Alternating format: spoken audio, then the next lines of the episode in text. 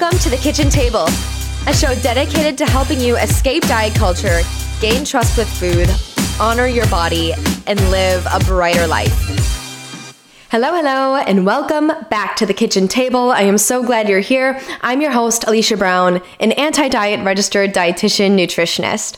And hey, I want to open the show today just by asking, How are you doing?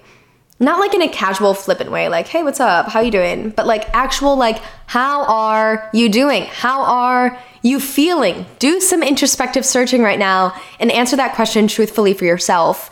Because I think right now a lot of us are experiencing some like super high emotional aftermath, right? Like it has been a crazy week. It's been a crazy two weeks. It's been a crazy 2020 with the theme of uncertainty, right?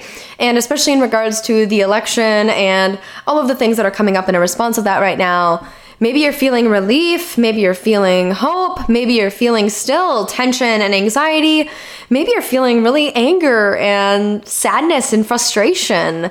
Um, and all of these emotions are valid, whatever you're experiencing right now. And I want to make the note that these emotions also can parallel emotions that you're feeling about food in your body.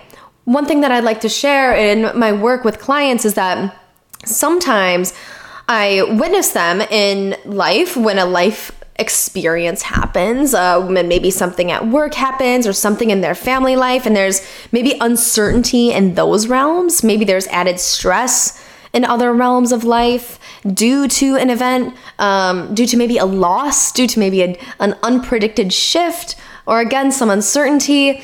Um, in that, that added stress, those added emotions can parallel the same talk and emotions that we're feeling um, in regards to our food and body stuff. They can actually exacerbate those same emotions. So, say that something stressful is happening in our nation, right? As we've been going through for some time. So, that stress can actually make its way into the same stress that we're experiencing with food and body stuff and amplify it especially because oftentimes we see our food choices and our bodies as something that we can control. Now, this we know is a logical fallacy because we know that we are given genetics, right, that give us this predisposed body, um, predisposed weight, predisposed, uh, you know, um, conditions due to our genetic makeup. This is all true.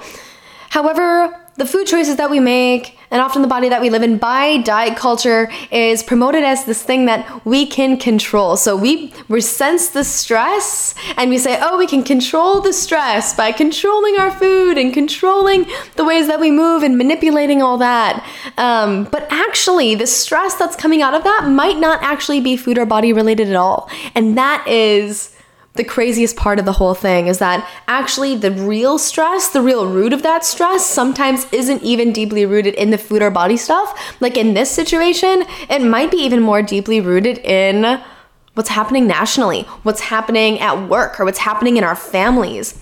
If there's stress or uncertainty there, it can parallel or exacerbate the stress or uncertainty or insecurity that we feel with food and in our bodies. And so if you're experiencing that right now, if you're kind of experiencing like, wow, I am really suffering more negative talk in my in my mind on the regular or I'm having kind of these like obsessive food thoughts, these intrusive body thoughts. If you're feeling or experiencing any of that right now, I encourage you to just take a moment and sift through the emotions deeper than the surface. Maybe take a moment to just sit and pause and breathe for a moment, start to attune to your body and kind of sift through those thoughts that are going on for you right now. Maybe journal, take a couple of notes, maybe talk to a close friend. Get to the bottom of those emotions. You might actually see that they're not food or body related at all if they are coming up for you right now, and they actually could be more connected to other things in life. So, yeah, I guess what I mean to say is that in my work with clients, sometimes the root of the thing, the root of the emotion, even though we're using food or body as something that we can control or leverage to get what we think that we want by diet culture's definition or standard or a health standard, quote unquote, even though that's the pursuit, sometimes it leaves us still feeling um, invalidated. It still feels leaves us feeling empty because actually the root is something much deeper. This is something that I find so much in my work with clients and in my own lived experience with um, really disordered eating and really uh, looking for love, but also denying love from myself, uh, just to get really deep there. and the way that I denied love was to not to deny joy, and to deny joy was uh, to deny myself from things that I loved, like foods that I loved. So that was my way of controlling and coping. And so now having that awareness. Um, that that I've just shared with you perhaps of stress and of uncertainty I invite you to just explore what that maybe means for you right now a little bit more in your life. This actually isn't one I want to dive into today though. The topic that I want to talk about with you today actually is cooking and reclaiming the joy of cooking over the holidays. And on each Monday kind of from now till till Christmas, I want to talk about reclaiming joy during the holiday season from diet culture. And so every week we'll come on and talk about and discuss together at the kitchen table ways that we can reclaim joy using food, ditching diet culture during the holiday season.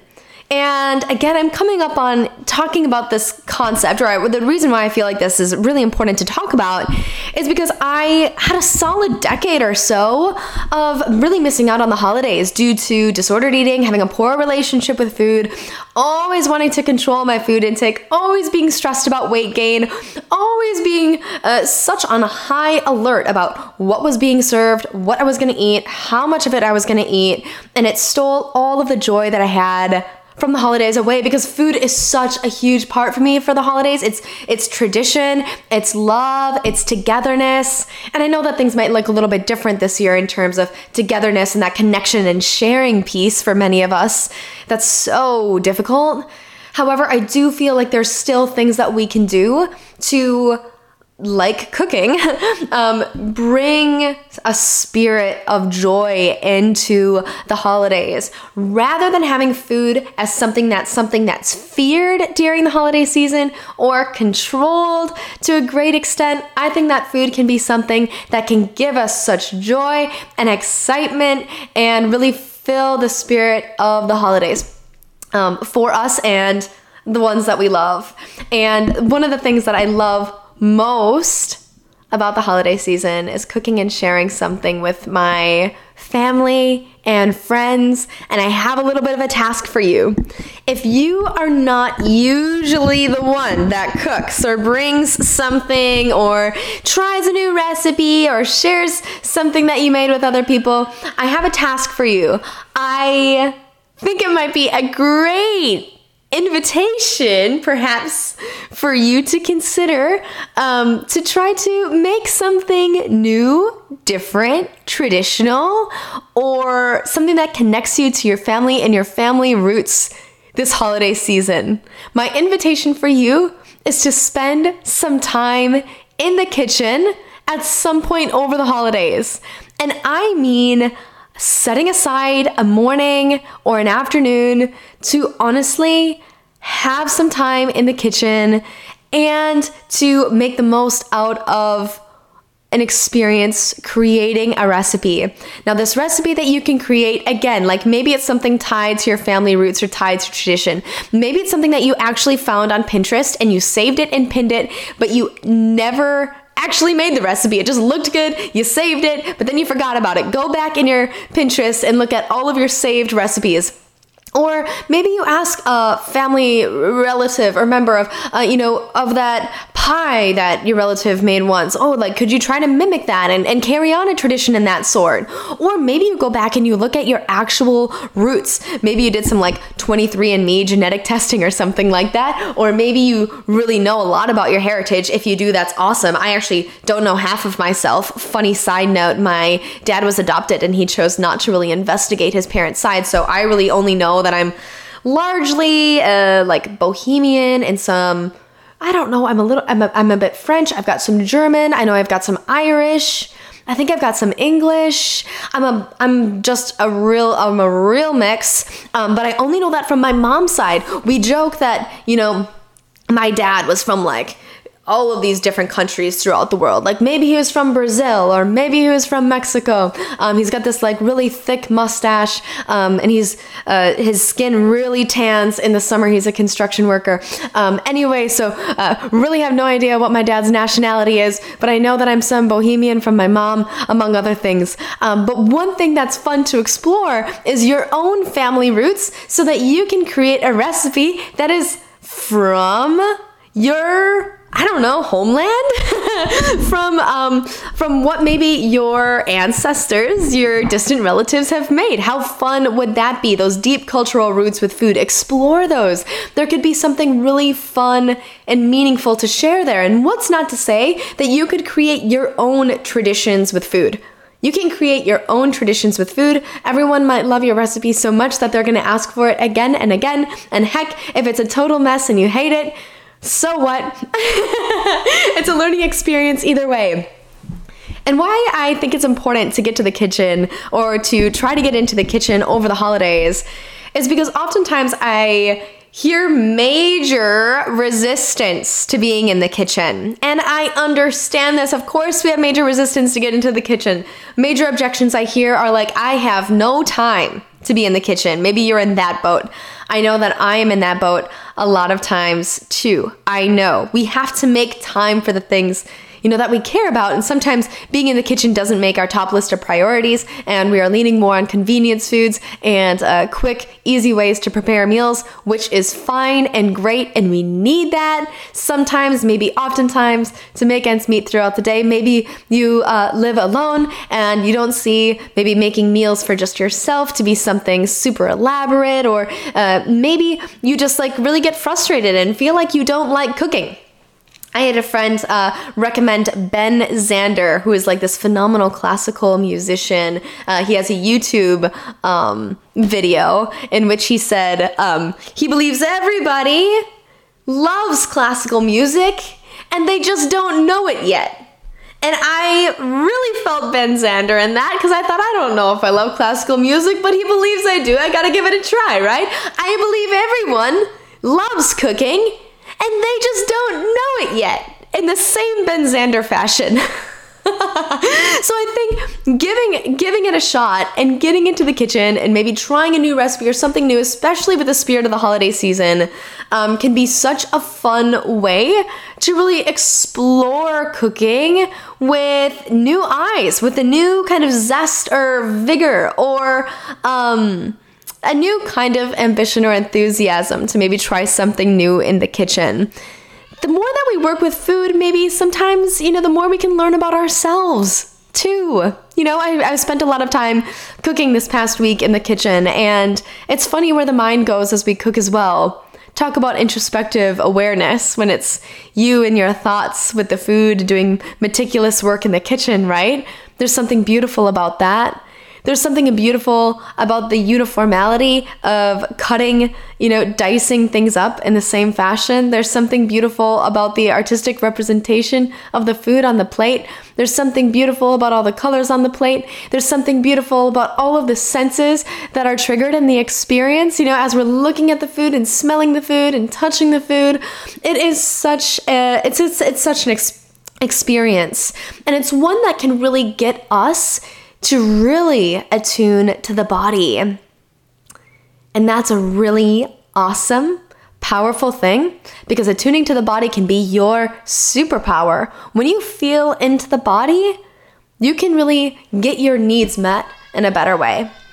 And being with food in the kitchen, having a very thoughtful, wholesome experience with food in the kitchen, that can be a very embodied time. It can be a very embodied practice if that's something that you do regularly as cook. Maybe you can relate to this the embodied practice of cooking or being in the kitchen or being with food as you're tuning to the, the body and as you're observing your thoughts as they come and go while fashioning a recipe. Those are some of the most beautiful things I feel like that can happen in the kitchen as you make something nourishing and satisfying for yourself and others It can be so rewarding as well. There's so much joy there. Again, the major resistance that I feel to being in the kitchen, and the reason why we're not feeling as joyful in the kitchen as well anymore, is because diets have said you have to cook this thing this way. Or you have to substitute this higher calorie thing for this lower calorie thing.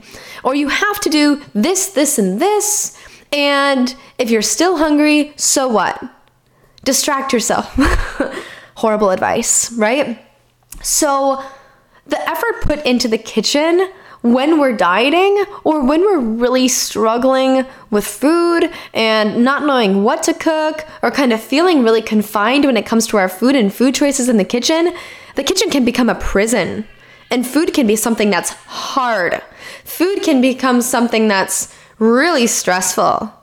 And that is where diet culture has, honestly, it can steal so much of our joy in that moment because we're giving up that joy because we're giving up our power and our authority to the diet as our diet directs what we're eating. It's almost like the diet is the chef and we are just robots kind of putting this food together as it's saying and uh, thinking that we're doing the best, healthiest thing for ourselves. And, and maybe you've, um, actually been on a diet and found yourself cooking more. Uh, that's actually something that I've seen to be really true with many of my clients that uh, especially the whole 30 I hear this a lot that being on the whole 30 taught a lot of people how to cook and how to be in the kitchen. But could you imagine if you took that whole 30 diet and alleviated the rules and just said, "Look, cook a recipe.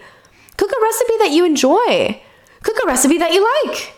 You can eat as much as you'd like of the recipe and you can stop eating it when you're full and satisfied, and you can put it in the fridge, and maybe you can have it again if there's leftovers, or you can make the recipe again if you'd like to later if you enjoyed it. Oh, and the same thing goes with holiday Christmas cookies as well. Oh, you like the sugar cookie that you uh, had uh, when you went to uh, Susan's house? Okay, cool. You can make sugar cookies like that too. Do you want to make some? You can eat as much of the sugar cookie as you want, and you can make more sugar cookies later. You could store them if you want to have later. You can have all of these options. How would it feel to actually allow yourself that permission?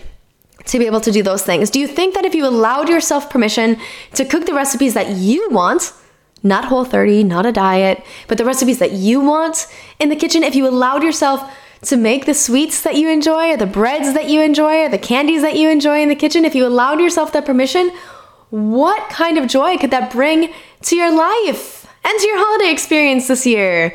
That could be extremely joyful, right? Not only the food itself, but again, like the making and the creating of that food too, can bring so much joy. It can be a very embodied practice. And it can be a way in this crazy uncertain time to actually control your environment as well. I was just talking to a friend about this uh, just yesterday that like, oh, I love cooking because it it's like my own little universe. You know, this is my own little universe. I get to decide what happens. If something doesn't go well, it's kind of just on me and haha, whatever, we'll try again later. You know, it's it's my own little science experiment. It's my own little universe. And right now with all of the uncertainty, there can be some certainty in the kitchen when it's just us you know, and us working with food and working to nourishing and satisfying ourselves and our bodies. And so that's a really beautiful thing. Again, it's something that diets maybe have taken away from us, or it's something that our busy lives have taken away from us.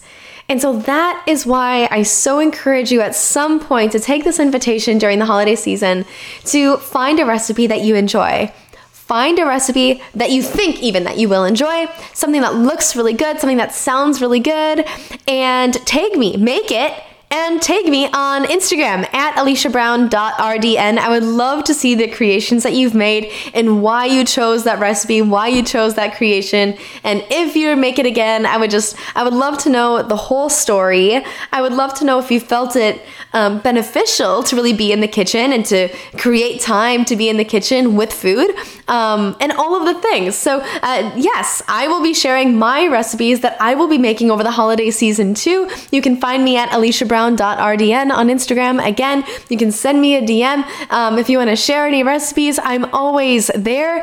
Um, and yeah, I just felt like this was an important topic to talk about today as we kind of set the stage for the holiday season and maybe as you're putting your plans together for Thanksgiving or putting your plans together for Christmas, or if you have any holiday events or you've wanted to share something, maybe at work or with family, you can put a little plan together. You can make that grocery list and you can set aside some time to having some fun experimenting in the kitchen.